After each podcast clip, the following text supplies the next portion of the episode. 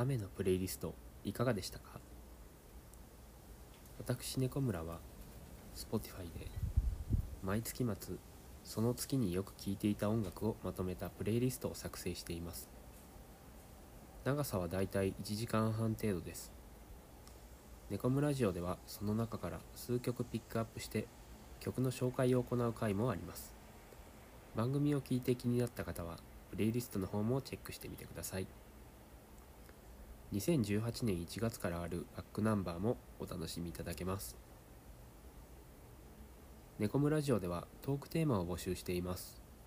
こんな話を聞きたい。これについて話をしてほしいなどあれば Twitter、Instagram のアカウントアットマーク NIACOMURA